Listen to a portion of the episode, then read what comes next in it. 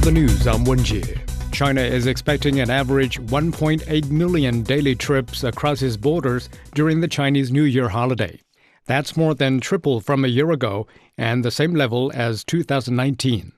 Airports in Shanghai, Guangzhou, and Beijing will be among the busiest.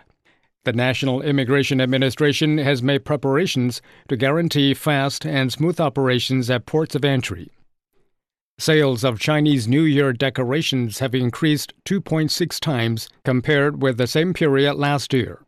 Red envelopes, lanterns, and door couplets featuring the Chinese dragon are sold in more than 100 countries ahead of the year of the Long.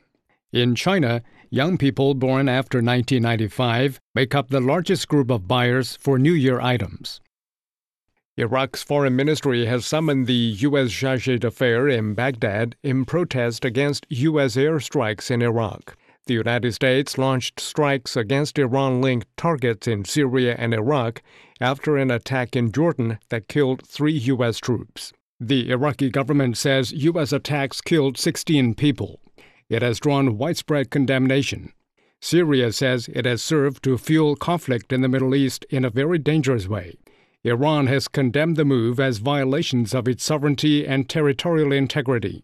Associated Press News Director John Gambrell has more on reactions from the region. Iraq, which is hosting U.S. troops, came out with a statement saying it saw this as a violation of its sovereignty. Syria also has criticized it, as well as Iran. The White House has drawn a direct line with these militias bomb to Iran's paramilitary Revolutionary Guard. We're hearing from Jordan, Jordan, where those uh, three U.S. troops were killed and dozens other wounded in this attack that launched these retaliatory airstrikes. Jordan says it was not involved in this round of airstrikes by the United States. The United States and Britain have struck 36 Houthi targets in Yemen in a second wave of assaults meant to further disable Iran backed groups. Residents describe the blasts as happening around buildings associated with the Yemeni presidential compound. The Houthis have been conducting missile or drone attacks against ships transiting the Red Sea and Gulf of Aden in the wake of the Israel Hamas war in Gaza. The Yemeni group has made it clear that they have no intention of scaling back their campaign. A top Hamas official says the group's leadership is studying the proposal for a truce with Israel. Osama Hamdan says Hamas' response to the motion put forward by the U.S., Egypt, Qatar, and Israel will be based on conditions, including a permanent ceasefire. Israel insists that its hostages be released in exchange for a pause in fighting. Hamas has refused unless Israel ends its offensive and withdraws from Gaza.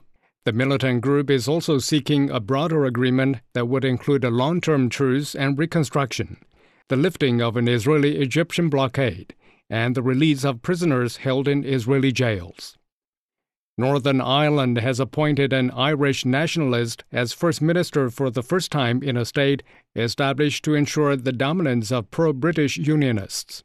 Michelle O'Neill's appointment came as the Democratic Unionist Party formally ended a two year boycott of power sharing government after striking a deal with the British government to ease post Brexit trade frictions. Britain's Minister for the region said the restoration of government represented a great day for Northern Ireland.